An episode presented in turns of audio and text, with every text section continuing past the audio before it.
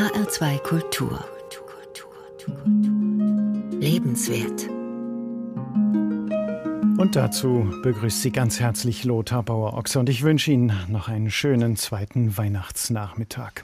Weihnachten 2020. Wohl schon lange ist nicht mehr so viel über Weihnachten geredet worden. Und zwar sowohl in vielen Familien, in den Kirchengemeinden sowieso, aber auch in der großen Politik. Da wurde uns von einem Ministerpräsidenten das härteste Weihnachtsfest seit Jahrzehnten angekündigt. Und bis zuletzt wurde von Politikern, Ärzten, Wissenschaftlern und Theologen diskutiert, ob Weihnachtsgottesdienste stattfinden sollen. Am Ende war es fast so eine Art Gewissensentscheidung. Gehe ich hin zur Christfesper? Oder feiere ich Weihnachten doch lieber zu Hause mit dem Fernsehgottesdienst oder der Videoübertragung aus der heimischen Kirche oder ganz im kleinen Familienkreis mit eigener Liturgie. Und das war sicher das Besondere an diesem Fest, dass wir ganz viel überlegen, diskutieren und am Ende auch entscheiden mussten. Kaum etwas war selbstverständlich, kein alle Jahre wieder. Weihnachten auf ungewohnten Baden. Und gerade in solchen Situationen, wenn die Routinen nicht mehr möglich sind, dann wird uns ja oft erst so richtig bewusst, worum es geht und was es uns bedeutet.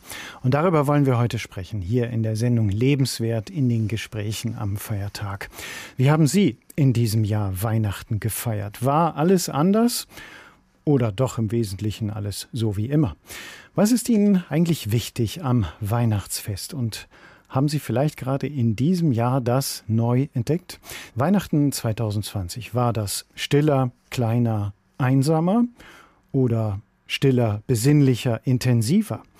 Wie haben Sie es erlebt? Das würde ich gerne wissen. Weihnachten findet statt, so haben es in den vergangenen Wochen die Kirchen immer wieder gesagt und alle Hebel in Bewegung gesetzt, um Gottesdienste feiern zu können mit Hygienekonzepten und Abstandsregelungen. Haben Sie einen solchen anderen Weihnachtsgottesdienst erlebt? Oder ging es bei Ihnen in diesem Jahr an Weihnachten auch ohne Kirche ganz gut? Durch die ganzen Corona-Monate, die hinter uns liegen, begleitet ja uns immer wieder eine Erfahrung, über die wir auch in verschiedenen Lebenswertsendungen hier gesprochen haben. Wir müssen manchmal auf etwas verzichten, aber entdecken auf der anderen Seite auch ganz viel Neues. Bei mir im Studio an diesem Weihnachtsnachmittag ist Verena Maria Kitz. Sie ist katholische Theologin, Pastoralreferentin, Seelsorgerin. Sie leitet in Frankfurt das neue Zentrum für Trauerseelsorge St. Michael. Und manchen ist sie vielleicht noch als Sprecherin des Wort zum Sonntag im ersten in Erinnerung. Herzlich willkommen, Verena Vielen Maria Dank, Kitz. Herr Dr. Bauchse. Schön, dass Sie sich Zeit genommen haben. Frau Kitz, wenn man so die Weihnachten, äh, die Wochen vor Weihnachten vergleicht, auch mit der Zeit um Ostern rum, dann ist ja Weihnachten doch wirklich ein großes Thema gewesen. Damals, Ostern hatte ich so den Eindruck, wurde eigentlich hingenommen, akzeptiert, dass keine Gottesdienste gefeiert werden, dass jeder nur im Grunde Ostern für sich persönlich feiern kann. Weihnachten war das anders. Da kam schon der Slogan von den Kirchen, Weihnachten findet statt, fast ein bisschen trotzig. Haben Sie das auch gespürt, so in Ihrer Umgebung, in Gesprächen, vielleicht sogar in Ihrer Arbeit auch, dass Weihnachten da noch mehr Gefühle, mehr Sehnsüchte auch im Spiel sind? Ich glaube, es kam von allem äh, was zusammen jetzt an diesem Weihnachtsfest. Wir haben, glaube ich, alle dazugelernt äh, seit Ostern äh, an dem es ja so zunächst mal die, die Reaktion war, wir müssen uns alle schützen, wir müssen den Abstand halten, wir dürfen auf gar keinen Fall Menschen gefährden und deswegen versuchen wir eben alles ganz genau einzuhalten, was wir jetzt natürlich mhm. auch tun. Aber ich habe beobachtet, dass doch viele sehr viel kreativer geworden mhm. sind und so über dieses abgesagt, dieses und jenes wird abgesagt, kann nicht stattfinden, wir lassen es lieber bleiben aus Rücksicht, äh, alle angefangen haben nachzudenken, was könnten wir denn stattdessen tun? Mhm. Und ich habe den Eindruck, ähm, dass jetzt gerade, was ich so gesehen habe in den Angeboten der Gemeinden, der Pfarreien, aber auch doch vieler Einzelner und Gruppen, dass es viel kreativer geworden ist. Mhm. Also äh, nach draußen zu gehen, was Neues auszuprobieren und einfach auch zu sehen, wie können wir mit dieser großen Herausforderung, die uns allen auferlegt ist, trotzdem auch gut umgehen. Und das, was uns wichtig ist und was uns eben gerade auch an Weihnachten wichtig ist, auf eine andere Art und Weise leben und auch feiern. Mhm. Und es sind ja nicht nur die Kirchengemeinden, die Familien mussten ja auch irgendwie überlegen, weil die üblichen Abläufe, die man so hatte, die gab gab es dann nicht mehr oder waren oft nicht möglich. Ganz genau. Haben Sie da irgendwas gehört oder erlebt oder selber auch gestaltet, was, Sie, was anders war? Also es ist sicher vieles weggefallen, was mhm. uns lieb und wichtig ist. Wir sind eine Familie, in der sehr viel gesungen wird miteinander. Mhm. Mein Neffe spielt mit Leidenschaft Posaune zur Freude der Nachbarn sicher. Das konnte natürlich auch in diesem Jahr nicht sein. Ähm, was wir jetzt vor ein paar Wochen zum ersten Mal geübt haben für Weihnachten, war dann in der Großfamilie tatsächlich eine Videokonferenz zu mhm. halten. Und ich mhm. glaube, das machen viele Familien mhm. jetzt zu Weihnachten. Und selbst meine Mutter, die äh, jetzt durchaus schon ein paar mal, äh, Jahre mehr äh, auf der Welt ist, hat sich also darauf eingelassen und war sehr begeistert davon. Mhm. Das werden wir morgen in der großen Familie auch wieder tun. Ja. Woran liegt das eigentlich? Warum ist uns Weihnachten eigentlich so wichtig? Oh, da kommt ja ganz vieles zusammen. Also ja. die, ähm, sagen wir mal, die Antwort des Glaubens ist natürlich, weil da das äh, für uns anfängt, äh, woran wir glauben, dass mit Jesus Gottes Liebe greifbar und sichtbar und erlebbar ganz menschlich in die Welt gekommen ist und damit äh, all das, was wir Menschen erleben äh, und Gott ganz nah in Verbindung sind. Mhm. Und dann kommen, glaube ich, einfach lebensgeschichtlich. Das ist mir jetzt auch aufgefallen, wenn Menschen von Weihnachten erzählen, greifen sie ganz oft auf die eigenen Erfahrungen als Kind zurück. Mhm. Und das ist ja sozusagen, also im Innersten ganz tief verankert sein, das Gerüche, sein das bestimmte Plätzchen, sein mhm. das eben die Lieder, die man singt, bestimmte Rituale. Und das gibt ja auch eine Sicherheit, gerade in einer Zeit wie jetzt, wo so vieles unsicher und unklar ist, wie wird es werden, glaube ich, tut es einfach auch gut, Dinge zu haben, auf die man sich verlassen kann. Mhm. Und wenn es sowas ist wie die geliebten Pfefferkuchen oder eben die Beetmännchen, die meine Mutter ganz besonders gut macht oder was auch immer da so in den Familien Brauch ist. Hm. Aber ist es dann eigentlich umso schlimmer, wenn dieses im Grunde dieses alle Jahre wieder, auf das wir uns verlassen, wo Sie auch sagen, das kann eine Sicherheit bieten, wenn das plötzlich durcheinandergewirbelt wird? Ja, natürlich macht das unsicher, so wie uns das ganze Jahr und die ganzen schlimmen Erfahrungen, die vielen Kranken, die vielen Sterbenden mhm. ja nicht nur unsicher gemacht haben, sondern wirklich auch im tiefsten erschüttert haben. Das ist die eine Seite. Aber ich glaube, ohne da irgendetwas schön zu reden und gut äh, reden zu wollen, ja. es ist, glaube ich, eben auch wirklich eine Chance äh, Dinge neu mhm. zu sehen. Und es war bei uns so ähm, in der Familie, dass eine unserer Töchter gesagt hat, wir müssen jetzt aber auch irgendwas mal anders machen. Und wenn es nur ist, dass der Baum mal anders geschmückt wird oder so. Also ja. es darf nicht einfach nur alles nur so weitergehen. Ja. Das ist natürlich tatsächlich, wie Sie sagen, für manche eine äh, Gelegenheit gewesen, ja, nochmal zu prüfen, ist das vielleicht einfach eingefahren, festgefahren, so wie wir all die Jahre gefeiert haben. Und jetzt gibt es eigentlich einen Anlass, nochmal die Dinge neu zu durchdenken. Ganz genau. Insofern, also das ist ja etwas abgegriffen, so dieses Thema, dass eine Krise immer beides beinhaltet, eine Gefahr und eine Chance. Aber ich glaube, also natürlich ist die Gefahr sehr, sehr groß mhm. in diesem Jahr, aber es bietet denke ich, auch viele Chancen. Und da bin ich auch einfach jetzt sehr gespannt zu hören, was die Hörerinnen ja. und Hörer so entdeckt haben. Mhm, genau. Was ja tatsächlich für viele sehr anders war, ist, dass man nicht im großen Familienkreis, äh, sagen wir mal, eine Familie mit mehreren Kindern, die inzwischen auch schon wieder Kinder haben, Enkel, Cousins, Cousinen kommen zusammen. Äh, das ist ja tatsächlich oft nicht möglich. Ähm, das stört ja sehr stark unser Empfinden, dass wir Weihnachten gerade so auch als Familienfest, als, Vermiss, als Fest des Zusammenkommens erleben. Ne? Da gibt es wenig Alternativen, was man da machen könnte. Das ist richtig. Mhm. Und ähm, das ist ja zugleich aber vielleicht auch ähm, wirklich nochmal eine Gelegenheit, das neu wertzuschätzen. Also so zum einen natürlich diesen familiären Zusammenhalt und der ist ja auch nicht einfach nur gegeben. Ich meine, das wissen wir alle, wie viel es da auch brüchig ist in Familien aber auch unseren gesellschaftlichen Zusammenhalt, ähm, da nochmal neu drauf zu gucken, was mhm. verbindet uns eigentlich und was müssen wir auch als Einzelne dafür tun und wie können wir auch da versuchen, kreativer zu sein und einfach, ja, nicht es für selbstverständlich zu nehmen, sondern füreinander einzustehen auf ganz verschiedene Arten und Weisen. Hm.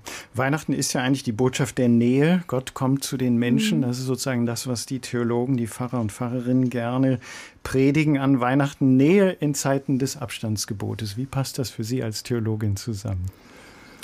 Naja, Nähe, natürlich ist es zum einen die körperliche Nähe, aber hm. ich glaube, Nähe kann eben auch ist ja auch nicht von mir erfunden, äh, darin bestehen, dass ich Rücksicht nehme und dass ich versuche, die Nähe auf eine andere Art und Weise zu zeigen. Mhm. Und da, ähm, ja, es sind ja viele Ideen entwickelt worden bei den Pfarreien, die die Tütchen gepackt haben, die neue Gottesdienstformen entwickelt haben und ich glaube auch in den Familien. Ähm, es ist viel mehr geschrieben worden. Also meine ganze mhm. Weihnachtspost ist noch nicht da. Offenbar ist so viel Post geschrieben worden, dass äh, das schwer ist, die auch pünktlich auszuliefern, äh, sich anzurufen, natürlich sich Sprachbotschaften zu schicken, sich was zu malen, äh, Tücher zu gestalten. Also es, ich glaube, es gibt viele Möglichkeiten, die mhm. Nähe zu zeigen, auch wenn, das haben wir ja alle auch gesehen, eine Plakatwerbung uns ja sehr verheißungsvoll auch zusagt, wir werden uns wieder umarmen. Mhm. Also auch das wird ja Gott sei Dank wieder möglich sein. Mhm. Genau, diese Wiederentdeckung der Nähe, das zeigt sich tatsächlich in den Briefen. Eine Freundin sprach äh, beim Blick in ihren Briefkasten von der Renaissance der Rundbriefe, offenbar dieses Jahr. Genau, vielleicht können wir da ja auch von den Hörerinnen und Hörern hören. Sie hören HR2 Kultur mit der Sendung Lebenswert, die Gespräche am Feiertag. Und da würden wir uns freuen, wenn Sie von Ihren Erfahrungen erzählen. Wie haben Sie dieses Jahr Weihnachten gefeiert, dieser, dieses Weihnachtsfest im Corona-Winter? Wie sehr war es anders? Was haben Sie neu entdeckt? Und ja, was ist Ihnen wichtig an diesem Weihnachtsfest? Darum geht es in der Sendung Lebenswert in H2 Kultur, heute am zweiten Weihnachtsfeiertag. Und ich freue mich, die, eine Hörerin von H2, Frau Pitschukaric, hat uns schon angerufen. Schönen guten Tag, ich grüße Sie. Hallo, guten Tag. Was haben Sie zu erzählen? Wie haben Sie in diesem Jahr Weihnachten gefeiert? Ja, wie habe ich Weihnachten gefeiert? Ich wollte eigentlich zu meiner Mutter äh, fliegen. Ich musste leider hinfliegen. Hm. Das war nicht möglich aufgrund ja, der aktuellen Lage und äh, es wäre sehr aufwendig gewesen. Und ich habe Weihnachten hier verbracht. Ich war zwar eingeladen, habe aber darauf verzichtet, auch wenn ich ganz legal der zweite Hausstand gewesen wäre und so weiter. Aber ähm, nee, ich für, also ich habe für mich entschieden, dass ich in diesem Jahr äh, doch ein bisschen demütig und umsichtig einfach bin und äh, was mir ganz wichtig ist und auch immer war an Weihnachten, das ist der Besuch der Gottesdienste und dafür bin ich sehr, sehr dankbar. Mhm. Und ähm, ja, das sind so für mich die erhebenden Momente, äh, wie heute Morgen in der Liebfrauenkirche, wenn die Solisten der Frankfurter Oper den Gottesdienst mitgestalten mit ihrem herrlichen Gesang. Und das ist so erhebend und davon zehre ich sehr lange. Mhm. Das ist ja sehr schön. Ja, es ist wunderbar. Sie haben es dann gar nicht so als großen Verlust empfunden, Nein. dass Sie hier in Frankfurt bleiben mussten? Nein, mhm. nein, überhaupt nicht. Ich finde, ach ja, das hört sich jetzt so furchtbar philosophisch an, aber äh, die Dinge sind immer so, so äh, wie wir sie selbst gestalten, ja, und wie wir sie auch selbst bewerten. Mir persönlich, ähm, ich denke mal, so wie viele Hörer auch, äh, ich bin nicht obdachlos, ich habe ein warmes Zuhause, äh, ich muss keinen Hunger leiden alles gut. Also ich weiß, diese ganzen Einkaufs, äh, diese Hysterie vor Weihnachten und so, das mag ich sowieso nicht, interessiert mich auch nicht. Ähm, ich mache meine Werte an anderen Sachen fest. Ich habe was gebacken, ich habe es verschenkt, ja. Man, es gibt so viele Sachen, die man nutzen kann. Klar, ich war meiner Mutter äh, also fern, aber wir haben über FaceTime telefoniert, mhm. ähm, wir haben uns gesehen, wir hören uns sowieso mehrmals am Tag. Ich habe mich auch mit anderen Freunden über Zoom und FaceTime, wir haben uns gesehen und es ist okay, mhm. ja. Klar ist manchmal ein bisschen traurig äh, und denkt man, ach Mensch, wäre doch jetzt gerne mit euch zusammen gewesen. Gut, dann ist es nicht so. Mhm. Okay. Haben und? Sie das Gefühl, Sie haben ein bisschen was Neues entdeckt an diesem Weihnachten? Ja, äh, ich habe mein erstes Weihnachtsbrot gebacken. Tatsächlich, das war neu. da habe ich mich noch nie so rangetraut, aber es hat geklappt. Mhm. Ja. Sonst neu so viel, nee, ehrlich gesagt nicht. Ich finde es, es war trotz allem schön. Wir hatten gestern herrliches Wetter, man konnte spazieren gehen. Äh, also mir hat es tatsächlich an nichts gefehlt, mhm. außer dass ich natürlich gerne bei meiner Mama gewesen ja. wäre. Ja. Äh, aber ja, durch FaceTime hat es möglich gemacht. Hm. Allerdings habe ich dann auch gemerkt, okay, ähm, mit, mit dem Smartphone ist doch ein bisschen schwierig mit dem Wischen. Ich muss jetzt ihr ein anderes besorgen, damit es da nicht mehr zu hm. den massiven Störungen kommt. Hm. Ja, und ähm, schöne Musik. Äh, dazu möchte ich auch noch kurz sagen, mh, zum Beispiel in unserer wunderbaren Dompfarrei, äh, also der Kaiserdom, hm. in der Frankfurt. Stadtdekan, genau, hm. hatte ja auch schon im November dazu aufgerufen, dass freischaffende Künstler sich doch gerne bei ihm melden können, um den Gottesdienst musikalisch äh, mitzugestalten oder eventuell auch äh, als Lektoren tätig zu sein, was ich ganz wunderbar äh, finde. Mhm. Ähm, als Impuls, weil ja, Sie wissen es ja selbst, die Kultur hat am meisten gelitten ja, in mhm. dieser Zeit und dadurch hatten wir äh, in der ganzen Adventszeit seit November eigentlich immer wunderbare Musik, ja, bei den Gottesdiensten. Mhm. Dafür bin ich auch dankbar. Mhm. Ann-Sophie Mutter hat am 6. Ja. Dezember auch gespielt im Dom. Und äh, die Kollekte kam eben äh, freischaffenden Künstlern zugute, die äh, jetzt ohne Einnahmen und ohne Einkünfte sind. Ne? Mhm. Und äh, man kann vieles neu gestalten. Ja. ja. Und ich profitiere davon, natürlich als äh, Kirchenbesucherin. Aber somit war für mich äh, ein Gottesdienst nicht nur ein Gottesdienst, sondern tatsächlich auch wie ein, ein kleines Konzert. Mhm. Ich gebe das mal weiter an äh, Verena Maria Kitz, unsere äh, Gast im Studio heute. Frau Kitz, Sie haben es ja auch vorhin schon gesagt, da ist viel Kreativität aufgebrochen in den letzten Wochen. Unsere Hörerin, die Frau Pichukaric, sagt gerade, es ist immer auch eine Frage, wie ich es gestalte. Ne? Und äh, das ist, glaube ich, entscheidend in diesen Wochen. Ja, es ist vorbildlich, wie Sie das, wie Sie das genommen haben, die Situation. Das finde ich sehr gut und kann das nur bestätigen. Es ist ja eine Frage, mit welcher Haltung ich an die Dinge rangehe. Natürlich lässt sich das, wie Sie sagen, noch leichter sagen, wenn ich gesund bin, äh, ein Obdach habe und genug zu essen, äh, fällt es leichter, das zu sagen, als Menschen, die ohnehin sehr schlecht dran sind äh, und jetzt natürlich noch doppelt es schwerer haben. Aber nichtsdestotrotz, es ist ja das, was wir im Grunde in jeder Lage tun können. Mich selbst zu fragen, wie, wie, wie gehe ich mit dem, was mir da jetzt auferlegt ist, um? Und wie kann ich mit daraus auch was Gutes machen? Ja, und äh, ich denke einfach, äh, egal ob gläubig oder nicht gläubig, ob Christ oder e egal was, ähm, einfach sich mal ein bisschen vielleicht einmal in der Woche anfänglich und dann immer mehr, einfach mal in Demut üben. Und was bedeutet das für einen persönlich, einfach auch mal Verzicht zu üben? Mhm. Ja, warum fällt es so vielen Menschen so schwer? Ich meine, wir haben es ja gesehen in den letzten Monaten.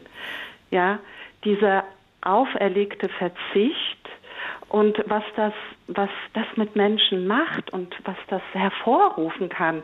Und ich finde es zum Teil schon sehr, ja, ein bisschen ja übertrieben auch, ja, zum Teil wie damit umgegangen wird, weil worauf verzichten wir? Ich persönlich fühle mich nicht in meiner persönlichen Freiheit eingeschränkt, gar nicht. Also ja, es ist alles eine Sicht der Dinge und es gibt so viele mhm. schöne Sachen, äh, aus denen man Kraft schöpfen kann und äh, ja, sich einfach versuchen, diese Dinge rauszupicken und sich daran vor allem auch freuen. Ja, mhm. so wie ich heute Morgen beim Gottesdienst mit den Sängern. ja, ich glaube, das ist tatsächlich wichtig, wie Sie sagen, rauspicken, also wahrnehmen, hinschauen, auch genau. tatsächlich mal sammeln, was erlebe ich trotzdem Gutes in dieser Zeit, die ja doch auch von vielen Unsicherheiten und Ängsten begleitet ist. Ja, hm. genau. Frau Pitschukaric, ich danke Ihnen sehr für Ihren Anruf. Ich danke Ihnen. Bleiben Sie bei uns. Genau. Ja, ja, ich bleibe. Ich rufe wieder an. Gerne, wenn Ihnen noch eine Idee kommt. Genau. Ja, vielleicht in der nächsten Sendung. Gut, danke. Ich begrüße sehr herzlich am Telefon den Herrn Sohn. Schönen guten Abend. Äh, guten Abend, Herr Bauer-Ochse. Entschuldigung, Ladies first. Guten Abend, Frau Kitz. Ja, guten Abend, Herr Sohn. Also es ist so, äh, ich, ich sage jetzt mal, erstens mal, ich stimme der äh, vorigen Rednerin, Anruferin äh, zum großen Teil zu. Also ja, äh, ich sage auch gleich, ich bin sehr gläubig und mich hat schon immer dieser explodierende Kommerz an Weihnachten gestört. Ja, also ich brauche sowas nicht. Ich brauche sowas nicht. Mhm. Ja, also also für mich für mich ist der, der christliche Aspekt ist für mich sehr wichtig. Und äh, wenn ich vielleicht auch einer der wenigen bin, bei dem das so ist, also äh, ich, ich, brauche keinen Kommerz. Ja, also von daher diese Einkaufshektik und von daher bin ich ja ehrlich gesagt ganz froh, dass das jetzt durch diese Corona-Pandemie ein bisschen abgeflacht, abgeflaut ist. Ja, und äh, bei mir kommt noch was anderes dazu. Äh, vor, am, vor 15 Jahren, am 15. Dezember, ist meine damalige Frau verstorben. Ja.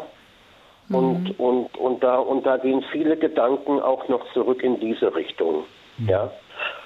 Äh, ich bin zwar wieder neu liiert, aber wir leben noch nicht zusammen.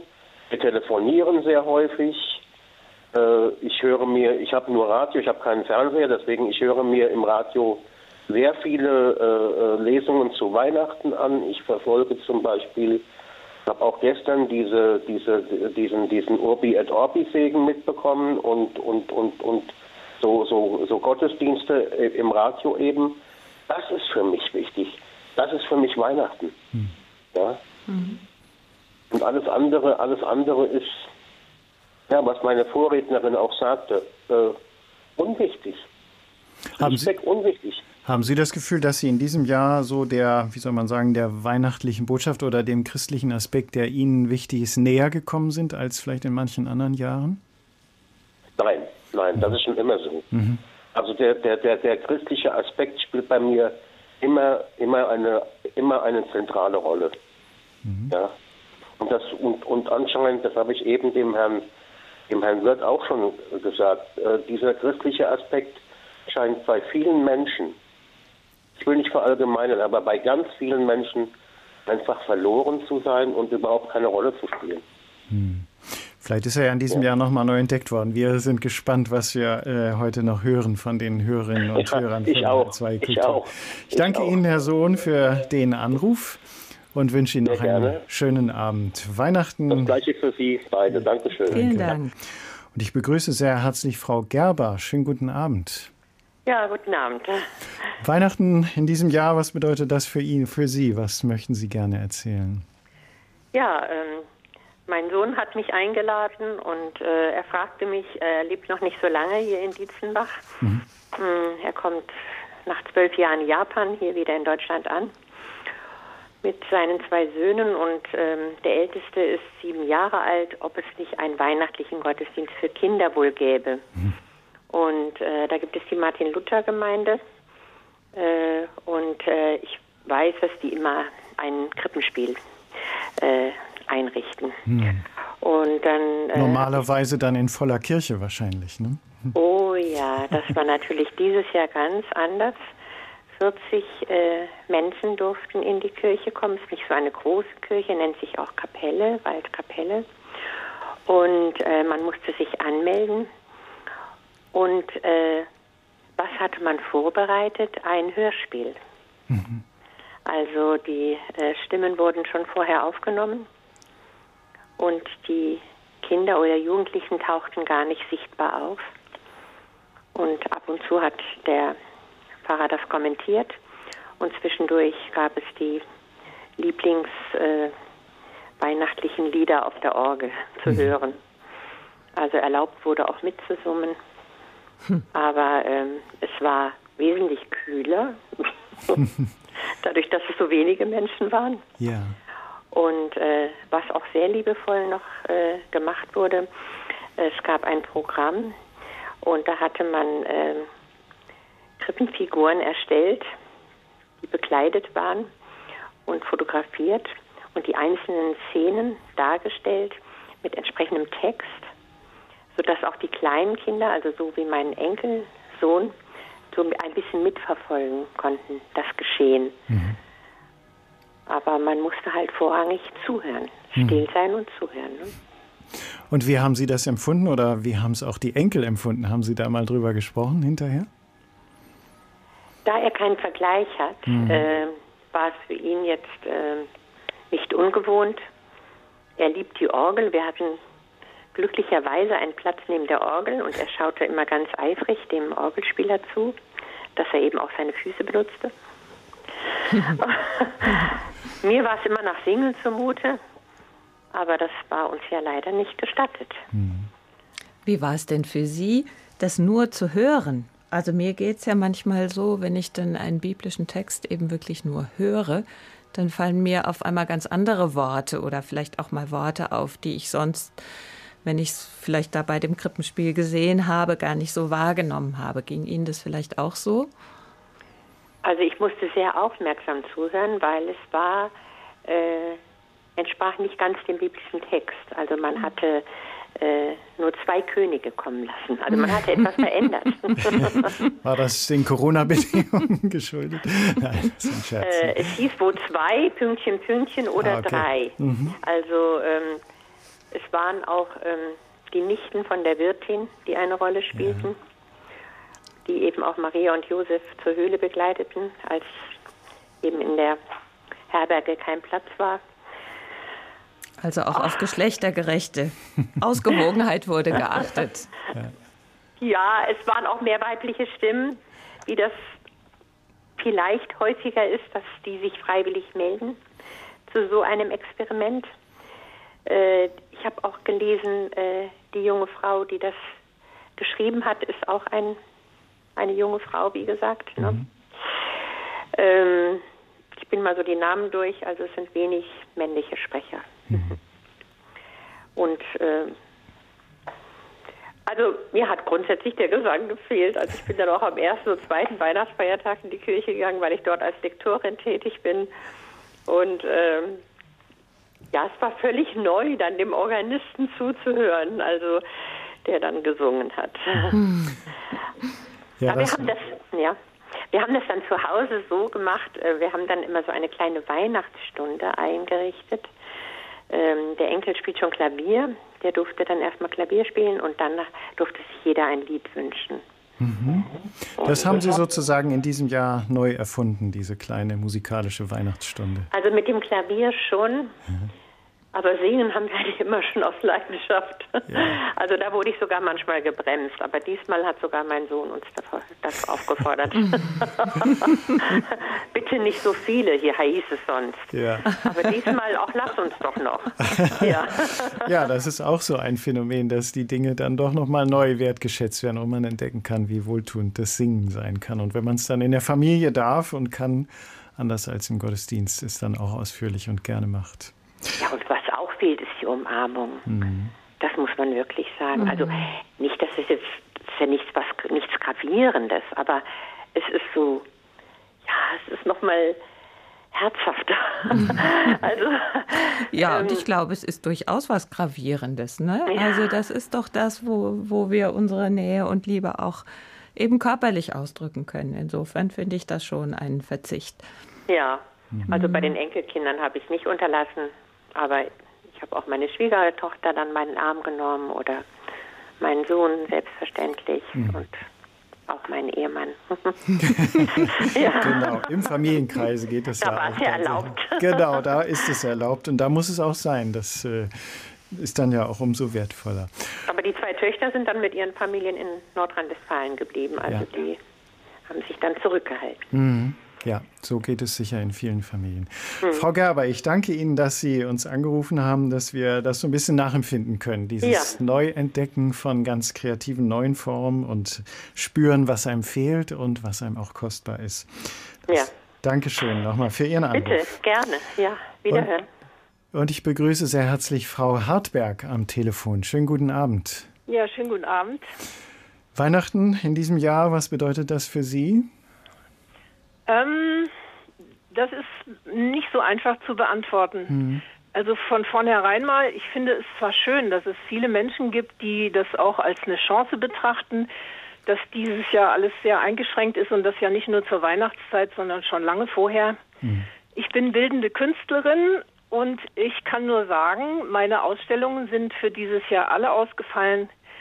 Ich habe Nebenverdienste durch Englischkurse mit Senioren, die sind seit März auch ausgefallen, also fällt da auch ein mhm. gewisser Teil meines Verdienstes weg. Deshalb kann ich das jetzt nicht so äh, positiv oder als Chance sehen. Ich finde das ein bisschen zynisch für Leute, die jetzt an der, am, äh, wirklich an der Existenz bedroht sind und nicht wissen, wie es weitergeht. Äh, das kann man natürlich so sehen, wenn es für einen selber stimmt, aber äh, ich wollte auch deshalb anrufen, weil ich auch die andere Seite gern mal beleuchten würde. Ja, das ähm, bezieht sich jetzt vielleicht auf mich, weil ich beide Aspekte genannt habe vorhin und Sie haben natürlich vollkommen recht. Also das erlebe ich auch im, im Freundeskreis, dass es eine ganze Reihe Menschen gibt, denen das sehr, sehr an die Existenz geht und da ist nichts mit äh, toller Chance und so weiter. Also das sollte auch nicht gesagt sein. Also das ist für alle das jetzt ganz sich großartig. Das der Anrufreden vor allen Dingen am Anfang so angehört. Das äh, mhm. macht mich dann immer ein bisschen wütend. Ich finde es schön, dass es Menschen gibt, die das, äh, die, die auch mhm. irgendwie in der Lage sind, aus so Situationen das Positive rauszuziehen. Aber mir geht also auf Deutsch gesagt der Arsch ganz schön auf mhm. Grundeis, wenn ich das mal so im Grobdeutsch sagen darf mhm. weil es viele, viele Aspekte gibt. Ähm, in der persönlichen Freiheit nicht eingeschränkt, hat die Dame vorhin gesagt.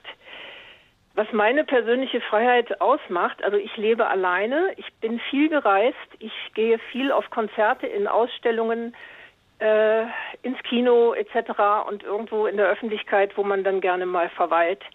Das ist alles nicht mehr möglich und wenn man alleine lebt und keine Familie hat, äh, an die man sich dann hält, dann ist das nochmal eine, anderes, äh, eine andere Geschichte. Da haben Sie recht. Und Sie, Sie sprechen da jetzt sicher vielen aus der Seele oder nicht nur aus der Seele, sondern aus den Erfahrungen der letzten Monate, äh, die da sehr eingeschränkt sind. Ich denke, dass die Dame sich darauf bezog, was viele auf den Querdenker-Demonstrationen und so weiter sagen. Also, dass es so bis in die in die Einschränkung der, der Freiheit und der Grundrechte geht. Sie sind da sicher eben in ihrer wirtschaftlichen Existenz und auch in ihrer, ja, in dem, was ihr Leben reich und, und kostbar macht, sehr eingeschränkt. Das, ja, das ist richtig. Mhm. Mhm. Das ist so. Und äh, ohne ja. da jetzt auch das, da gibt es denn dennoch vielleicht trotzdem etwas, was Sie in diesem Jahr äh, neu gesehen haben? Vielleicht sicher, wie. wie ähm ähm, also ich musste nicht die Kreativität entdecken, weil ich mhm. sowieso nichts anderes mache in mhm. meinem Leben, als kreativ zu sein. Ich musste auch nicht das Singen entdecken oder irgendein mhm. Instrument lernen, weil ich das alles ohnehin, ja, das ist alles mein Lebensprogramm und das füllt meine Zeit. Deshalb fällt das alles flach und ich habe äh, nicht so viele Tätigkeiten oder irgendwas, was ich neu entdecken konnte, mhm. weil ich zu sehr beschränkt bin in dem, was ich sowieso schon mhm. mit ähm, Herzblut mache und mit meiner ganzen Kraft. Und wenn das gebremst wird, dann, äh, naja, dann ist die Lust, irgendwas anderes zu machen oder mal was Neues auszuprobieren, dann auch ein bisschen gebremst. Mhm. Ich finde das äh, tatsächlich einen ganz wichtigen Anruf von Ihnen, Frau Hartberg, weil ich das glaube auch, dass ähm, ja die Lebenserfahrungen gerade in diesen Wochenmonaten da sehr auseinanderfallen, dass äh, manche Menschen ja wirklich in allen Teilen ihrer Existenz, wenn sie als Künstlerin tätig sind, wenn sie freiberuflich tätig sind, massiv eingeschränkt sind ähm, und andere doch ja das einigermaßen gut ertragen können. Was mich nochmal interessierte, erleben Sie denn auch Solidarität? Davon ist ja doch auch viel die Rede, dass man versucht, gerade Menschen, die ja von künstlerischem Arbeiten, von kreativen Tätigsein äh, abhängen, ein bisschen zu unterstützen, ihnen zu helfen? Nein, eher nicht. Also die Menschen, die ich kenne, die äh, auch Familie haben oder auch meine Freunde, die selbst, wenn sie alleine stehend sind, sich aber aus Angst alle ziemlich zurückgezogen haben und äh, weder kommen noch wirklich gerne Besuch empfangen wollen zu Hause. Das, da lebt man von, wenn man äh, alleine mm, lebt, wissen ja. Sie. Mm. Ich bin darauf angewiesen, dass ich rausgehe, um Leute zu treffen und so. Mm. Ähm, und das mhm. wirkliche Problem ist die Ungewissheit. Das stimmt. Sie es wissen nicht, nicht, wie lange. Nur, ne?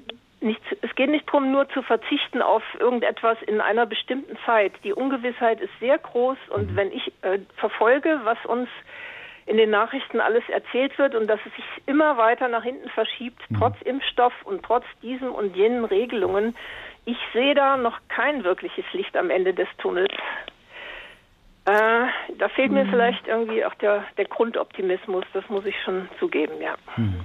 Aber ich glaube, auch da sprechen Sie was Wichtiges an, wenn man weiß, wie lange etwas dauert oder wie lange ein Verzicht oder eine Belastung dauert, dann kann man sich anders darauf einstellen. Genau. Ne, aber wenn es so unabsehbar ist, Dennoch glaube ich, dass so mit dem Beginn der Impfungen, natürlich wird es noch eine ganze Weile dauern, aber damit ist ja doch ein, sagen wir mal, ein Grundstein gelegt dafür, dass doch etwas mehr an Begegnungen und hoffentlich dann auch an Möglichkeiten für Sie, Ihre Kunst wieder auszustellen und dafür auch Liebhaber zu finden oder eben die Kurse wiederzugeben, dass das dann wieder, sagen wir mal, irgendwie in Sichtweite kommt. Das wünsche ich Ihnen sehr. Ja, klar. Hm. Ich habe ein bisschen die Mentalität eines Kindes. Wenn irgendwas im Moment so ist, dann habe ich manchmal auch den Eindruck, das bleibt immer so. Hm. Ich kann hm. dann schlecht daraus steigen und sagen, naja, das geht ja alles vorbei und da kommen wieder bessere Zeiten. Das fällt mir wirklich schwer hm. im Moment. Hm. Ja, man will es auch nicht einfach schönreden und sagen, wird schon wieder. Äh, ich glaube, dass tatsächlich diese Unsicherheit uns durchaus alle noch eine Weile begleiten wird. Trotzdem wünsche ich Ihnen, ja, dass Sie einen langen Atem haben und auch ja nicht alleine gelassen werden in dieser Zeit. Das Geben mir Mühe. Von mir. Ja. Danke für diesen Anruf. Das ist eine wichtige Stimme, die Sie eingebracht Gern haben. Geschehen. Danke Ihnen sehr. Danke. Ich danke Ihnen. HR2 Kultur mit der Sendung Lebenswert Gespräche am Feiertag. Weihnachten ganz anders, Weihnachten ganz neu in diesem Corona-Winter. Wie sind Ihre Erfahrungen? Wie haben Sie Weihnachten gefeiert? Und Sie können uns anrufen. Und diese Nummer hat Herr Kruse gewählt. Schönen guten Abend. Ja, schönen guten Abend. Äh, ja, ich wollte nur mal berichten, dass manchmal Dinge, die man geplant hat und auch ungeplant hat, wegen dieser besonderen Umstände dieses Jahres dann doch ganz plötzlich in eine ganz andere Richtung laufen. Ich äh, hatte äh, sowieso schon vorgesehen, dass äh, die Weihnachten nur im aller, allerengsten Familienkreis äh, stattfinden wird. Meine beiden Kinder, ein Sohn wohnt in Frankfurt, eine Tochter wohnt im Spessart, äh, die wollten mich kurz besuchen aber auch meine Tochter äh, war schon mit ziemlichen Gewissensbissen dazu bereit, weil sie sehr viel Kontakt hat äh, mit Patienten. Die ist äh, Physiotherapeutin und, und ist auch immer nie so sicher, ob sie nicht irgendwas dann zu mir einschleppen würde. Hm. Naja, jedenfalls äh, hatten wir uns auf eine kleine, äh, besinnliche äh, Weihnachtsfeier am Heiligabend, wie wir das in den letzten Jahren immer gemacht haben, mehr oder weniger zu dritt. Manchmal waren die Enkel dabei, manchmal waren sie nicht dabei. Gefreut. Ja, und dann diese, ja, und äh, dann, äh, das war also äh, kurz vor dem Wochenende, also kurz vor dem vierten Advent, kriegte ich plötzlich, plötzlich Schmerzen im Oberbauch und äh, musste dann also sehr schnell äh, ins Krankenhaus und äh, wurde an der Gallenblase operiert. Leider war das dann etwas äh, eine größere Sache, die nicht so äh, einfach mit der Schlüssellochoperation über, den, ja, über die Bühne ging, sondern kam ein großer Bauchschnitt und jetzt werde ich auch wahrscheinlich noch einige Tage hier im Hospital liegen. Mhm. Äh, was ich eigentlich äh, sagen würde, ist äh, diese außergewöhnliche Zeit in diesem Jahr ist gerade für jemanden in meinem Alter. Ich bin 86 Jahre, bin noch relativ mobil und hatte auch so gewisse, äh, gewisse Hoffnungen oder Wünsche oder Pläne für das Jahr gemacht. Ich wollte doch mal äh, ja, den Engländern Adieu sagen in ihrem letzten äh, äh, EG-Jahr. Äh, obwohl sie ja auch nur noch als Gast waren. Und äh, aber das platzte dann auch ihm plötzlich, äh, weil die Reisemöglichkeiten nicht mehr bestanden. Und man verschiebte das natürlich äh, ja, aufs nächste Jahr, aber Sie wissen ja, in einem Alter von, 60, von 86 Jahren, äh, da lassen sich äh, so Zukunftspläne nur noch sehr bedingt machen. Nicht? Also da weiß man nie, was da einem die Zeit noch, noch bringt. Mhm. Ja, und äh, ich, wenn ich noch etwas sagen darf, ich bin ein bisschen ja, ein bisschen, ich will nicht gerade sagen, enttäuscht oder, oder wütend oder was, aber äh, wenn die Situation doch so ernst ist, äh, dann ist es für mich nicht so nachvollziehbar, warum unbedingt Weihnachten zu Weihnachten gefeiert werden muss. Hm. Äh, äh, wissen Sie, äh, Weihnachten die Geburt Christi bedeutet alles für uns. Aber äh, wer weiß es denn genau? Ist er denn am 24. Dezember geboren? Die Orthodoxen sagen, nein, es war im Januar, es war der 6. Januar. Äh, äh, die, die, englische Königin, die sagt auch, ja herrje, ich habe Geburtstag, äh, es war im April, aber ich feiere, wenn es besser passt, wenn, wenn, wenn, das Wetter besser ist, das verschieben wir, ich weiß nicht, Juni oder Juli.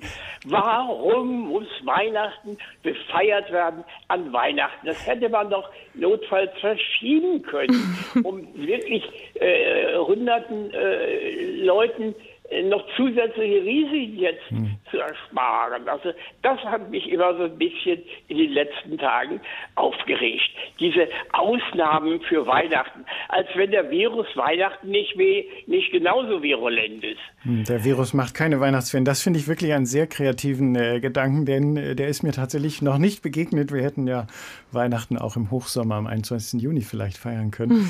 ähm, ja. Aber Sie haben ja nun tatsächlich sozusagen doppelt ungeplant Weihnachten Weihnachten feiern ja. müssen äh, im Krankenhaus. Ähm, ist denn für Sie dann trotzdem so ein gewisses Weihnachtsgefühl aufgekommen? ja. Oder brauchen Sie das gar nicht? ganz, äh, ganz unvermutet. Es sind zwar keine Besucher hier erlaubt, aber am Heiligabend kam eine äh, Schwester der Franziskaner äh, zu hier ins Zimmer.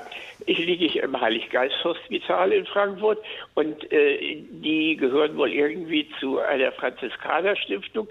Jedenfalls brachte die mir so eine kleine elektronische Kerze und äh, es war eine sehr nette äh, ältere Dame, die äh, äh, ja, sich dann zu mir setzte und wir haben also fast eine Stunde uns sehr, sehr schön über, wie man so sagt, Gott und die Welt unterhalten. Und das war für mich eigentlich dann auch eine gewisse Art Weihnachten. Ja. Die Nähe zu erleben. Mhm. Ja. Ja, schön. Das hat sie sehr angerührt, ne? So das, das kommt mir das angerührt. vor. Ja. Ja, ja. Ja. Und das ist ja vielleicht, ich finde, das, das, was sie erleben, auch wenn sie sich nicht gewünscht haben und es natürlich ganz anders lieber gehabt hätten. Aber was Sie erzählen, hat doch für mich sehr viel mit Weihnachten zu tun. Ne? Also ich dachte, wie Sie so sagten, das kam unverhofft. Maria und Josef haben sich das sicher auch ganz anders gedacht mit der Geburt ihres Kindes. Und da waren Sie jetzt für mein Empfinden doch auch nah dran an dem, was, was so das Original Weihnachten war. Ne? Und einen unverhofften Besuch bekommen, sogar ja. eine Gabe. Ne? Es war zwar nicht Gold oder Weihrauch, aber doch eine Kerze, die ihnen ja. offenbar auch viel Freude macht.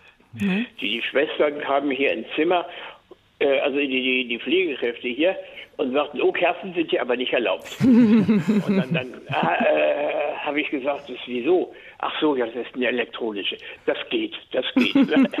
also hier sind strenge Sitten. Aber die Schwester wusste Bescheid und mhm. konnte da eine gute Lösung finden.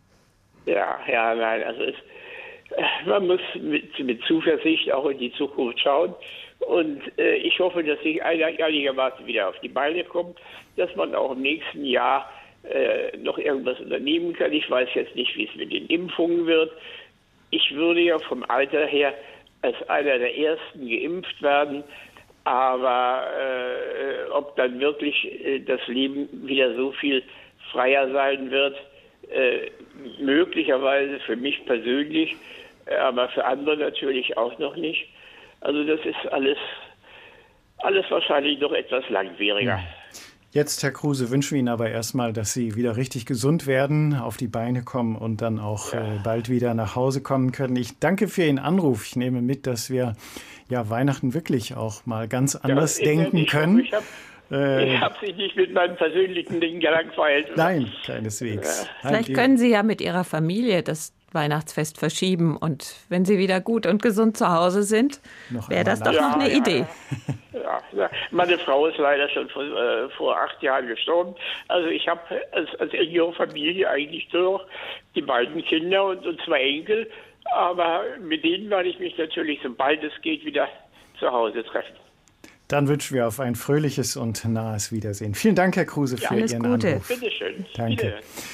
Und ich begrüße sehr herzlich Frau Glasemann. Schönen guten Abend. Ja, guten Abend. Grüße nach Frankfurt aus dem Odenwald. Aus dem Odenwald. Wie haben Sie denn Weihnachten gefeiert? Ganz, ganz anders. Ganz anders. Ähm, ganz, ganz anders. Äh, vorab, äh, es war mein zweites Weihnachtsfest, was ich ganz anders gefeiert habe. Mhm. Äh, wir haben, also meine, meine Kinder wohnen in Frankfurt und mhm. äh, ich wohne halt hier, mitten in der Natur. Äh, und wir haben uns äh, so, äh, wir haben das so geregelt, meine Kinder, meine Enkelkinder, dass wir uns am ersten Weihnachtsfeiertag treffen. Und ich habe mit einer Freundin zusammen hier im Odenwald Weihnachten gefeiert und zwar wunderschön. Ich bin richtig glücklich. Es gibt hier, wo ich wohne, eine fantastische Bank, also eine Bank, eine Ruhebank. Mhm. Sitzbank zum ja, Draufsitzen. Sitzbank, mhm. Genau. Mhm. Äh, mit Blick ins Tal, ja. Und dort haben wir uns getroffen. Wir gehören zur Risikogruppe und wir nehmen das alles sehr ernst mit Abstand ja. und, und, und. Wir haben uns dort getroffen, haben uns unseren Glühwein mitgebracht, also in der Thermoskanne, Kartoffelsalat, Würstchen, die waren auch noch warm und haben dort auf der Bank gesessen und haben zusammen ja, äh, haben zusammen uns, also zusammen ins Tal geblickt mhm. und haben auch gesungen. Ach, toll. Draußen, draußen gesungen. Toll. Zu zweit draußen. Ja, und es war so mhm. schön, es mhm. war so schön, dass ich, also während ich jetzt hier sitze, immer noch, ich fand das einfach toll, weil das ist Singen, Weihnachten und Singen und, und das, das gehört einfach zusammen. Also wir sind draußen, haben draußen gesessen und waren richtig, waren ein bisschen angeschickert, als wir dann wieder zurückgegangen sind, ja. Und dann, äh, was ich, äh, ja, was ich wirklich auch jetzt nicht um jetzt HR2, also ganz viel Komplimente zu machen, aber ich habe am Heiligen Abend noch nie so viel HR2 gehört wie am Heiligen, die, an diesem Heiligen Abend. Und dafür bin ich ganz dankbar, weil es eine super Stimmung war, äh, mir ganz viel gebracht hat. Ähm, und dann habe ich persönlich noch am Heiligen Abend, äh, ich bin jetzt äh, nicht katholisch, habe ich mir die Christmette im ARD angesehen. Mhm. Ja, und habe äh, ja, habe mir dort äh, erstmal die Instrumente, die waren großartig. Das war wunderschön, ja. Äh, der Chor war wunderschön, also es war richtig schön. Und ich war, was ich nicht gedacht habe, ich war überhaupt nicht traurig. Also Freundin war dann wieder zu Hause, ich war dann alleine zu Hause. Ähm, ich fand das richtig schön. So, der erste Weihnachtsfeiertag war dann so, das habe ich mit meinen Kindern vereinbart. Wir haben uns in Frankfurt getroffen und so nebenbei bemerkt, was ich vermisst habe, das ist also das fantastische Essen von meinem Schwiegersohn. Der kocht grandios. Der kocht Hört er sicher gerne. Ja, ich hoffe, er hört es, aber ich denke eher nicht, aber es macht nichts. Ja, ich, ich, mhm. ich sag's gerne. Wir haben also vereinbart, dass wir draußen sehr zur Freude meiner Enkelkinder Geschenke überbringen, ja, und dass wir draußen essen. Mhm. Äh, und äh, äh, wir haben also in, in, ja, es ist wie Picknick im Sommer gewesen. Wir haben auch dort, wo wir uns getroffen haben, ähm, haben wir einen Platz gefunden äh, und, und, und, haben einfach äh, fantastisch gegessen, auch äh, getrunken. Ähm, und meine Enkelkinder äh, waren auch glücklich, weil die Oma da war und äh, ja, es war einfach schön. Es war anders schön. Es war schön. Nun, das soll nicht heißen, dass ich im nächsten Jahr genauso Weihnachten mhm. feiern möchte, aber es war einfach schön. Es war anders schön. Mhm. Ja, das, äh, äh also ich habe nun den Vorteil, wie viele andere nicht. Ich habe halt hier im Odenwald ganz viel Platz und ich mhm. muss. Ihre erste, ähm, äh, ihre erste Gesprächspartner hat etwas gesagt, was für mich, die jetzt draußen in der Natur wohnt und lebt, Demut. Ich mhm. habe ganz viel Demut gespürt, als ich mit meiner Freundin auf dieser fantastischen Bank, die ich Ihnen übrigens empfehlen würde, wenn Sie mal hier in den Odenwald kommen, so viel Demut, vor so viel Schönheit, vor so viel Natur. Ja, das habe ich einfach genossen und dafür bin ich sehr, sehr dankbar. Ähm, ja, das war mein mhm. Weihnachten 2020. Mir scheint, das werden sich äh, lange in, in Ihren Erinnerungen ja. bleiben, Frau Glasemann, dieses besondere Weihnachten. Viel draußen sein. Ich glaube, das haben tatsächlich auch viele gemacht. Mir ging es auch so. Ich habe auch einen Weihnachtsgottesdienst draußen unter freiem Himmel und dann dieses Gefühl, äh, einmal zu erleben, wie es den Hirten geht, draußen zu sein, ja, vielleicht auch ja. in einer kalten Nacht, bei uns hat es auch noch geregnet. Ähm, das ist nochmal eine ganz neue Entdeckung, als wenn man in einer hell erleuchteten, warmen, vollgefüllten Kirche sitzt. Vielen Dank, dass Sie äh, ja. diese Erlebnisse des Draußenseins Weihnachten, die ja doch erfüllend waren, mit uns geteilt haben, Frau Glasemann. Ja, bitte, gerne. Grüße nach Frankfurt. Einen schönen Dankeschön. Abend Ihnen noch. Danke, tschüss. Frau Kitz, das äh, würde ich gerne noch mal aufgreifen. Das, äh, mir ging es jedenfalls so, dass ich so ein Gefühl hatte, man, man entdeckt tatsächlich einen Aspekt von Weihnachten noch mal ganz neu, dadurch, dass es nicht so in gewohnten Bahnen gelaufen ist. Also für mich war es tatsächlich dieses, ja, ein Großteil der Weihnachtsgeschichte spielt draußen oder mehr oder weniger in Bruchbuden. Ähm, das äh, kann man in einer äh, großen Kirche nicht so nachvollziehen. Da haben Sie recht und ich, ich bin noch bewegt von dem, was die äh, Dame Frau Glasemann eben sagte, also so Outdoor-Weihnachten mhm. sozusagen auf verschiedene Weise. Äh, wir haben das auch erlebt. Äh, wir sind auch zu einem Gottesdienst nach draußen gegangen. Es wurde von unseren Pfarreien ökumenisch angeboten im Park in Frankfurt mit verschiedenen Stationen. Also wir haben auch die sind selbst wie die Hirten weitergezogen von der einen zur anderen Station, wurden geleitet in kleinen Gruppen, immer natürlich unter Beachten aller Hygieneregeln. Und äh, für uns war das auch nochmal eine ganz andere Art, die Weihnachtsgeschichte zu erleben. Und vor allem, ich bin ja nun auch Kirchenfrau, aber ich habe gedacht, das ist doch eigentlich viel mehr Weihnachten, als zu sagen, wir sitzen da beieinander in unserer Kirche, sozusagen im Closed Shop, mhm. im Inner Circle, äh, sondern gehen nach draußen. Und es waren äh, ganz sicher eine Reihe von Menschen dabei, die ähm, vielleicht sonst nicht in die Kirche gekommen wären. Also mhm. sozusagen das, was Weihnachten heißt, Gott kommt in die Welt das ist genau da für mich in diesem Gottesdienst und ich kann mir vorstellen, bei Ihnen war es so ähnlich, spürbar geworden. Mhm. Also nicht zu sagen, wir sind da unter uns, genügen uns selbst, sondern wir lassen andere daran teilhaben an unserer Weihnachtsfreude, so anders das in diesem Jahr auch ist. Mhm. Weihnachten in diesem Jahr kein Fest wie alle Jahre wieder.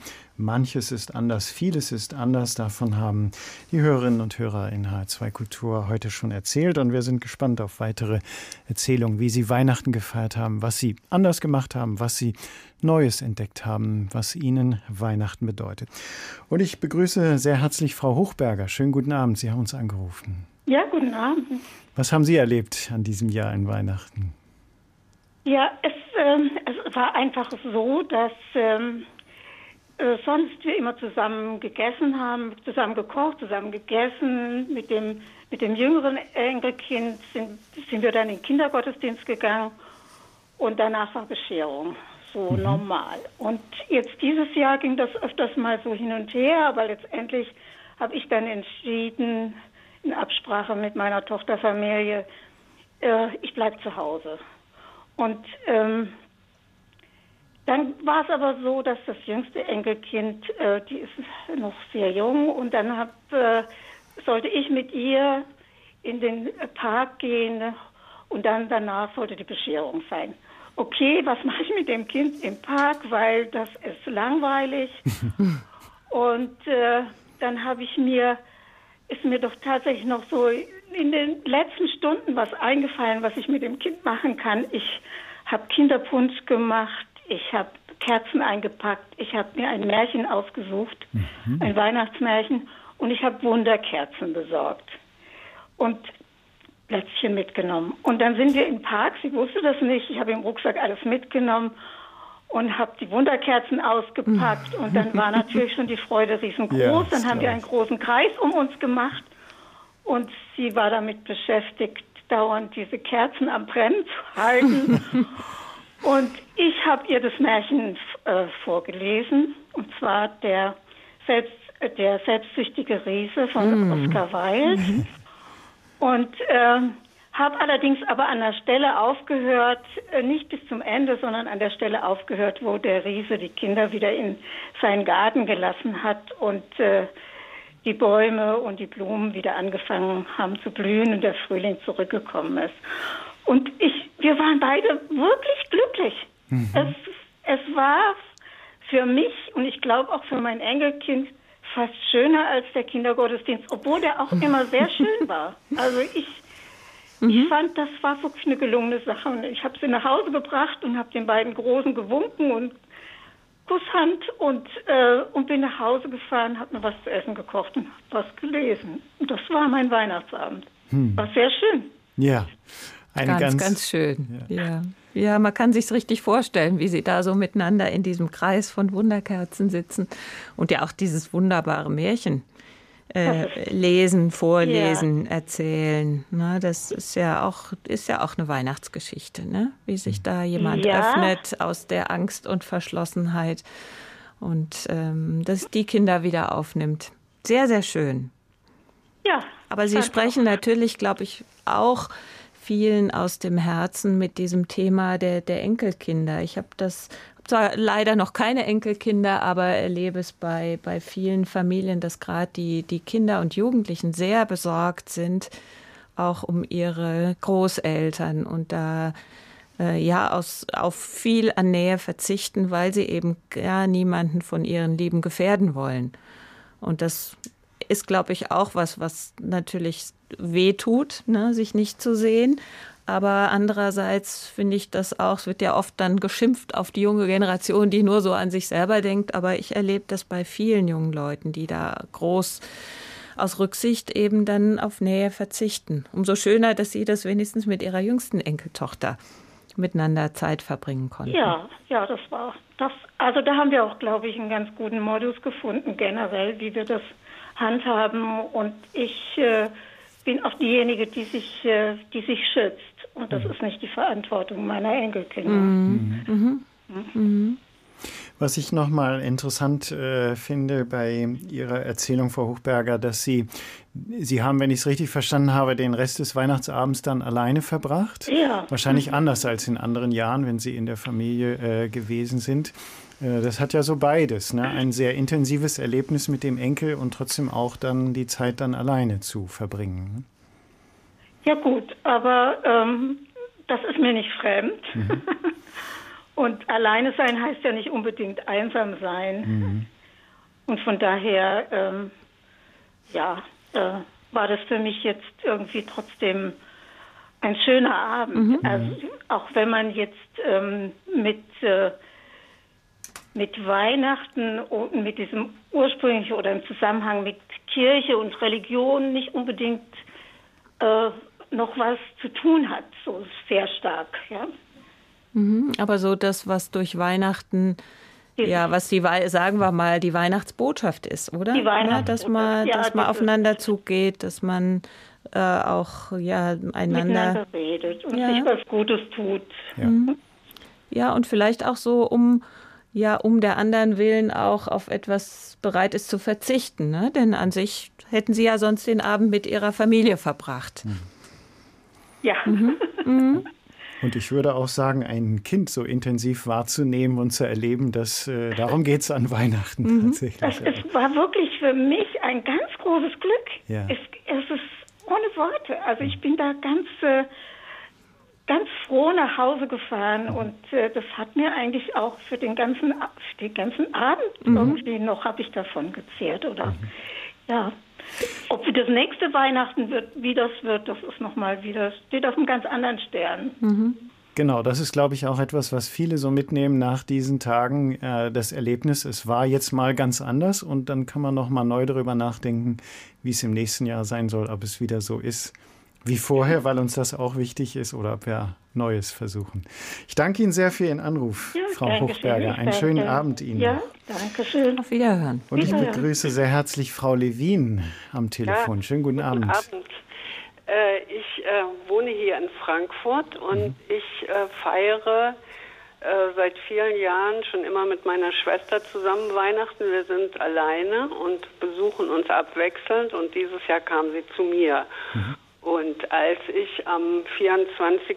morgens aus dem Fenster gucke, da in die Anlage gegenüber, sehe ich, dass ein großer Weihnachtsbaum an der Bank lehnt. Und ich dachte, was ist das denn? Ich war, ich war ganz, ich, ich war irgendwie ganz perplex, ja. Und äh, dachte, das gibt's doch nicht. Habe mir dann alles Mögliche überlegt, wie, wieso der da jetzt ist. Der hat da ja noch gar nichts zu suchen. Naja, und äh, meine Empfindung war dann auch, ach wie schade. Also ich selber habe selten einen Weihnachtsbaum zu Hause. Ja, ich kaufe mal eine Blume oder einen Zweig oder mach dies oder das, ja. Naja, auf jeden Fall, mich hat das sehr traurig gemacht im ersten Moment und dann fiel mir aber ein, dass ich vor ein paar Jahren auf dem Flohmarkt, ich bin eifrige Flohmarktgängerin, habe ich eine Tüte voll Strohsterne gekauft, mit im Sommer. Einfach, weil das so eine, das ist so eine Kindheitserinnerung. Also ja. Weihnachten ist für mich ein Familienfest, ja. ja. Und am besten mit Kindern. Nur haben wir aber leider keine Kinder. Gut, und ähm, dann habe ich gedacht, ach, das ist doch eine Möglichkeit. Ich äh, habe ich mir schon überlegt, wie man diesen Weihnachtsbaum zum Stehen bekommt. und zwischen zwei Bänken ist aber ein äh, Papierkorb und äh, der war geleert und so. Und ähm, dann habe ich mir überlegt, ach, den kriegen wir irgendwie da äh, auf den Papierkorb oder als Ständer oder so weiter und so weiter. Naja, gut, also meine Schwester kam dann und wir haben gegessen und hatten uns dann gestärkt und dann war es so elf, halb zwölf oder was. Und dann haben wir gesagt, okay, jetzt gehen wir runter und schmücken den Weihnachtsbaum. Der stand da immer noch tatsächlich. Ja, ja, der lehnte da immer noch, weil ich auch immer dachte, ach, vielleicht hat ihn da einer abgestellt oder vielleicht, was weiß ich, keine hm. Ahnung. Also ich weiß es bis jetzt nicht. Ne? Naja, jedenfalls, wir sind dann runtergegangen, haben diesen Weihnachtsbaum, der, also ich habe selten so einen prächtigen Weihnachtsbaum ach. gesehen. Ja, wirklich wunderschön. Großartig. Ja, großartig. und dann haben wir den, also weil der ziemlich groß war auch, haben wir den wirklich mit Mühe da auf diesen Papierkorb gestellt. Aber dieser Papierkorb, der hat so, so perfekte Maße, dass wir den gar nicht weiter befestigen mussten oder so, sondern der steht da einfach drauf. Ne? Mhm. Na gut, und dann haben wir haben wir angefangen, diesen Weihnachtsbaum mit diesen Strohsternen zu schmücken. Und mich hat das so froh gemacht, also so fröhlich. Das war für mich so ein schönes Weihnachtssymbol, ja, weil dieser Baum ja auch, äh, das ist ja auch ein Baum der Hoffnung, dass es wieder grün mhm. wird, dass die Tage mhm. wieder länger werden und so weiter und so weiter, ja. Na gut, und dann waren wir fertig mit Schmücken und dann kamen zwei junge Frauen, die ein bisschen weiter weg saßen auf einer Bank und haben auch äh, gesagt, ja, sie hätten sich auch schon gewundert, ja. naja, und dann haben wir da noch ein bisschen gestanden und geplaudert und ähm, dann haben meine Schwester und ich noch mal so leise ähm, O Tannenbaum abgestimmt ja. und dann bin ich ganz zufrieden und glücklich sind wir wieder nach oben gegangen und ich war wirklich heilfroh, dass dieser Baum irgendwie äh, zu seiner Bestimmung gekommen mhm. ist und auch noch zusammen mit den Strohsternen, ja. Also ich habe da so eine, wie soll ich sagen, so eine sehr sentimentale Ader kann ich dann auch haben, ja. Das war so wie ein kleines Weihnachtswunder, oder? Ja, also der Baum. Ja, ja. Genau. Der vom Himmel gefallen ist, der dann ja. auch noch auch noch der Papierkorb hat perfekt als Ständer gepasst und ja, was, ja, also es war großartig, ja. Mir gefällt auch so gut. Äh, Sie sagen ja, Sie haben das von Ihrem Fenster aus gesehen. Haben Sie ja. in die Anlage geguckt? Ich stelle mir jetzt vor, so alle Ihre Nachbarn gucken jetzt alle aus ihren Fenstern und haben da auch noch was von diesem Weihnachtsbaum. Ja, ich überlege okay. schon, ob ich Sie fragen soll, wo der steht. Dann gehe ich ihn mir auch mal angucken. ja, Sie können, der steht, kann ich Ihnen sagen. Das ist ja kein Geheimnis. Nee. Übrigens stand am nächsten Morgen und ich glaube, das war von Nachbarn im Haus. Die hatten zwei große so äh, ja so Weihnachtsmann Kartons, also das waren glaube ich so Schok Schokoladen Adventskalender, ja. Mhm. Hatten sie da äh, im Treppenhaus geparkt, weil sie das wahrscheinlich wegschmeißen wollten oder was? Und am nächsten Morgen, als wir zum Frühstück da hier wieder in dem Zimmer waren und ich zum Fenster rausgucke und dann sehe ich, dass die zwei Weihnachtsmänner da unten stehen auf der Bank, ja. Also jetzt müssen Sie nach, am 6. müssen Sie noch mal gucken. Vielleicht sind dann die heiligen drei Könige noch dahin ja, gekommen. Ich hab, ja, ich hatte so, ich hatte dann auch so gedacht, ach, eigentlich könnte man das, könnte man das eigentlich äh, immer mal wieder machen an ja. Weihnachten, ja. Also zusammen mit den Nachbarn, wenn man sich wieder treffen darf und dann kann man ja auch was weiß ich, ein Glas Glühwein trinken oder ein bisschen plaudern oder also ja, auf jeden Fall hatte ich auch gehofft, dass die Kinder da irgendwas mhm. machen würden. Aber es hat sich entweder keiner dran getraut oder, hm. aber weiß ich nicht, ja. Also Sie begründen gerade eine neue Tradition für Ihr Stadtviertel. Ja, mal gucken, mal ja. gucken. Ja, ja, das ist, äh, das ist in der Arnsburger Straße äh, 19. Ja, gehe ich mal gucken. Gehen Sie mal gucken. Ich bin ja. gar nicht so weit weg davon. Ja, gut. Also ich bin nämlich jeden Morgen gucke ich, ob er da noch steht. Ja. Aber er steht noch. Er steht noch, Na. die Sterne hängen auch noch dran. Mhm. Und äh, ja, ich freue mich immer. Ja. Ein wachsendes Weihnachtswunder, kann man sagen. Vielen Dank, ja. Frau Levin, ja. für diese Geschichte einer ungewöhnlichen Weihnacht. Und äh, ich denke mir, äh, ich glaube tatsächlich, dass solche Geschichten einer ungewöhnlichen Weihnachtsbegebenheit eigentlich alle Jahre wieder tatsächlich passieren. In diesem Jahr vielleicht besonders viele. Und ich glaube, manche muss man sich äh, aufheben, auch für mhm. die nächsten Jahre, um ja weiterhin ungewöhnlich und erfüllend Weihnachten zu feiern. Ja, das stimmt, das stimmt. Und für mich ist das eigentlich auch so die Hauptsache. Also wir schenken uns eigentlich gar nichts. Ja, wir freuen uns an gutem Essen. Wir können beide sehr gut kochen und äh, spielen dann zusammen und Karten oder sonst irgendwas. Ja, und das ist einfach, ist einfach schön. Ja. Mhm. Vielen Dank für diese, für diese, dass Sie diese Geschichte mit uns geteilt haben, Frau oh, Levin. Bitte sehr. Ich wünsche Ihnen noch einen schönen Abend. Ja, einen guten Abend für Sie. Jo. HR2 Kultur, die Sendung Lebenswert Gespräche am Feierabend. Wir erzählen einander, wie dieses ungewöhnliche andere Weihnachten in diesem Jahr, wie wir das erlebt haben. Im Studio Verena Maria Kitz. Frau Kitz, wir haben das schon manchmal anklingen gehabt. Äh, Weihnachten ist ja nicht nur in diesem Jahr anders für manche Menschen, sondern es gibt ja durchaus immer wieder Situationen. Manche Hörerinnen und Hörer haben schon berichtet, da ist ein Mensch verstorben. Ich erinnere mich gerade an Weihnachten daran, das erste Mal alleine zu feiern. Das heißt, im Grunde, ja, passt Weihnachten und Trauer oder ja, Aufgeregtheit durchaus auch zusammen. Man kann das, äh, ja, Weihnachten auch so feiern. Ja, und, und vielen wird es ja abverlangt. Also mhm. jetzt nicht nur in diesem Jahr, sondern auch meine Aufgabe in der Trauerseelsorge ist es mir jetzt auch sehr nah oder ich, ich denke einfach auch an die Menschen, mit denen ich so in den letzten mhm. Wochen mhm. und Monaten zu tun hatte, die in diesem Jahr einen Angehörigen oder einen, einen Freund, Freundin äh, durch den Tod verloren haben. Und da ist es ja doch ganz anders. Und so mhm. das, was liebe Traditionen waren, gute Erinnerungen, die man mit einem Menschen verbindet, die sind dann einfach abgerissen. Mhm. Ja, der eine Hörer, ich glaube, Herr Sohn, sagte ja auch, er denkt immer an seine Frau, die vor 15 Jahren, meine mhm. ich, verstorben ist. Und so äh, geht es natürlich ja, leider vielen so, sicher den Menschen, die durch Corona mhm. ähm, jemanden verloren haben, ganz besonders hart, ne? wenn oft auch wenig oder kaum Gelegenheit war, sich zu verabschieden.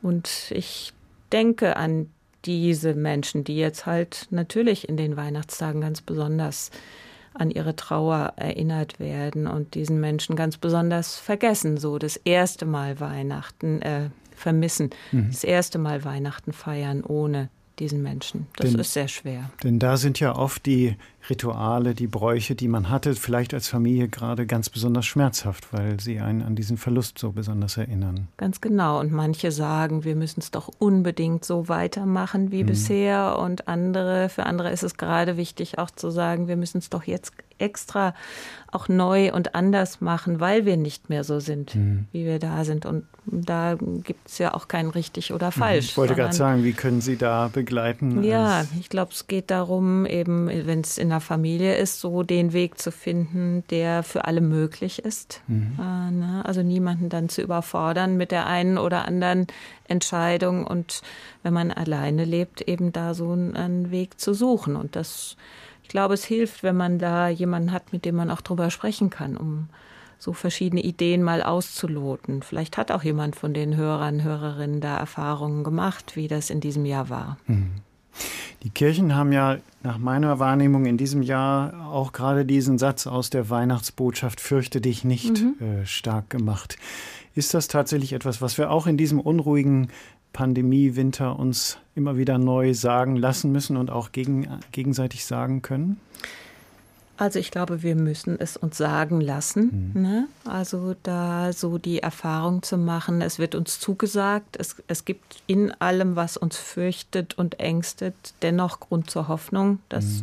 ist ja so, glaube ich, davon sprechen alle Bilder von Weihnachten, das Licht in der dunkelsten Nacht. Ja das kommt, äh, die Zusage, die die Engel den Hirten machen äh, und die wir einander ja auch machen. Ich fand jetzt so in den Äußerungen der Hörerinnen und Hörer, fand ich in allen äh, wichtige Zusagen mhm. an diejenigen, die zuhören. Ne? Also zu sagen, was zählt eigentlich in meinem Leben? Ist, mhm. Was ist mir wirklich wichtig und wie kann ich das anderen weitergeben, ja. indem ich ja, neue Ideen überlege, wie, wie kann ich meine Nähe ausdrücken, indem ich Rücksicht nehme, indem ich auch mal meinem Ärger und meiner Enttäuschung äh, Luft mache und das anspreche und nicht nur in mir selbst äh, mhm. halte und äh, vor mich hingrummele, indem ich mich auch in einer Situation wie einer Krankheit oder einem Krankenhausaufenthalt ähm, ja, an dem freue, was mir dann entgegenkommt, statt nur auf das zu gucken, was mir möglicherweise genommen wurde. Mhm. Also ich glaube, das sind für mich solche Erfahrungen von ja. dieser Zusage, fürchtet dich nicht, fürchtet euch nicht. Mhm. HR2 Kultur mit der Sendung Lebenswert Gespräche am Feiertag. Wir haben noch eine Hörerin, die ich sehr herzlich begrüße, Frau Fuchs. Schönen guten Abend. Ja, schönen guten Abend. Ich bin ein bisschen aufgeregt. das weil, sind wir auch. Äh, so auf Sendung zu sein, ist doch immer was anderes. Ja. Ich wollte einen Beitrag leisten und zwar ähm, bin ich alleinlebend und äh, bin passionierte Kulturradiohörerin. Ähm, habe also eine wunderschöne Zeit, intensive Zeit mit HR2 Kultur erlebt. Mhm. Jetzt gerade an Weihnachten. Ich wollte aber auch ansprechen, äh, es ist ja auch eigentlich die Idee von Weihnachten, die uns immer weiter trägt.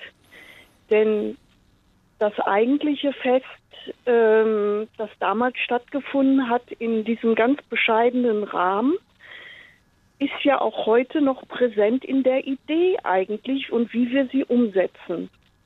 Und was ich ein wenig vermisst habe, ist tatsächlich unsere wunderschöne Kirche, mhm. die eine ganz spezielle Ausstrahlung hat. Ähm, ich habe mich in diesem Jahr da zurückgehalten, bin nicht dorthin gewandert, aber ähm, war draußen in der Natur, habe Leute getroffen, frohe Weihnachten wünschen können. Wir wollen alle ein Gegenüber. Und das ist auch gerade an Weihnachten, denke ich, ein ganz wichtiger Punkt. Und ähm, ich konnte das sehr schön verwirklichen, eben auch in der Abstraktion, indem ich Radio hörte. Mhm. Und äh, da muss ich auch ein ganz großes Lob an die Moderatoren und Moderatorinnen richten, denn sie haben es geschafft, diesen weihnachtlichen Funken bei mir überspringen zu lassen. Das hören wir natürlich sehr gerne, Frau Fuchs, äh, dass Sie mit H2 gut durch die Weihnachtstage gekommen sind. Ich bin noch mal gespannt. Sie haben auch gesagt, Sie sind rausgegangen. Warum sind Sie rausgegangen und warum haben Sie sich zurückgehalten, nicht in den Gottesdienst zu gehen? Ja, ich wollte die frische Luft gestern genießen. Ähm, eigentlich auch diesen Gottesraum, der ja eigentlich uns alle äh, permanent umgibt, genießen in dieser schönen Sonne. Und ähm, ja, habe mich gefreut, dass doch einige Leute unterwegs waren, entweder zu zweit oder joggen oder mit Hund oder äh, anders wie unterwegs. Jedenfalls ich denke schon, wenn ich rausgehe, möchte ich doch auch Leute sehen und war überrascht, dass dann doch in der Mittagszeit äh, einige unterwegs waren hier. Mhm. Ich habe von einer Bekannten gehört, die mir erzählte, sie wäre niemandem begegnet. Ähm, da äh, ist das, glaube ich, eine andere Situation dann, ist auch sehr schön. Also die Kommunikation mit der Natur ist eine wunderbare. Da habe ich auch ein wunderbares Weihnachtserlebnis gehabt hier in der Nacht vom 23. auf den 24. Ich wohne hier in der Nähe eines Parks und ähm, in der Nacht, es war sternklar, ich schaute aus dem Fenster, da zogen, ich kann es nur so beschreiben, weiße Dunstlaken durch die Luft. Ich wohne im ersten Stock und diese Dunstlaken zogen durch die Bäume. Sowas habe ich in meinem Leben noch nie gesehen. Und das war für mich auch ein Riesengeschenk. Und ich vermute, von dem Teich aus dem Park äh, ist durch die kalte Luft mhm. in der Nacht die Feuchtigkeit aufgestiegen und dann dieses seltsame Phänomen zwischen den Häusern hindurch, durch die Bäume und eine Stunde später war der ganze Himmel bedeckt. Ein sehr schönes, ja, kleines Weihnachtswunder. Frau Fuchs, ich danke Ihnen sehr für Ihren Anruf, dass Sie äh, davon erzählt haben. Ja, ich denke, es kommt viel darauf an, wie wir die Welt um uns herum wahrnehmen, was wir sehen. Und ja, dafür dankbar sein zu können, was man erlebt hat, ist, glaube ich, eine wichtige Gabe, gerade in diesen Zeiten. Das war die Sendung Lebenswert. Gespräche am Feiertag in HR2 Kultur. Weihnachten im Corona-Winter, das war unser Thema heute. Danke an Verena Maria Kitz, sie ist Theologin, Seelsorgerin, Leiterin des neuen Zentrums für Trauerseelsorge St. Michael in Frankfurt. Danke, dass Sie heute Zeit für uns hatten. Vielen Dank für die Einladung, Herr Dr. Bauer-Ochse. Mein Name ist Lothar Bauer-Ochse. Ich danke auch allen Hörerinnen und Hörern, die angerufen haben und ihre Erfahrungen mit uns geteilt haben und wünsche Ihnen jetzt einen schönen Weihnachtsabend mit H2 Kultur.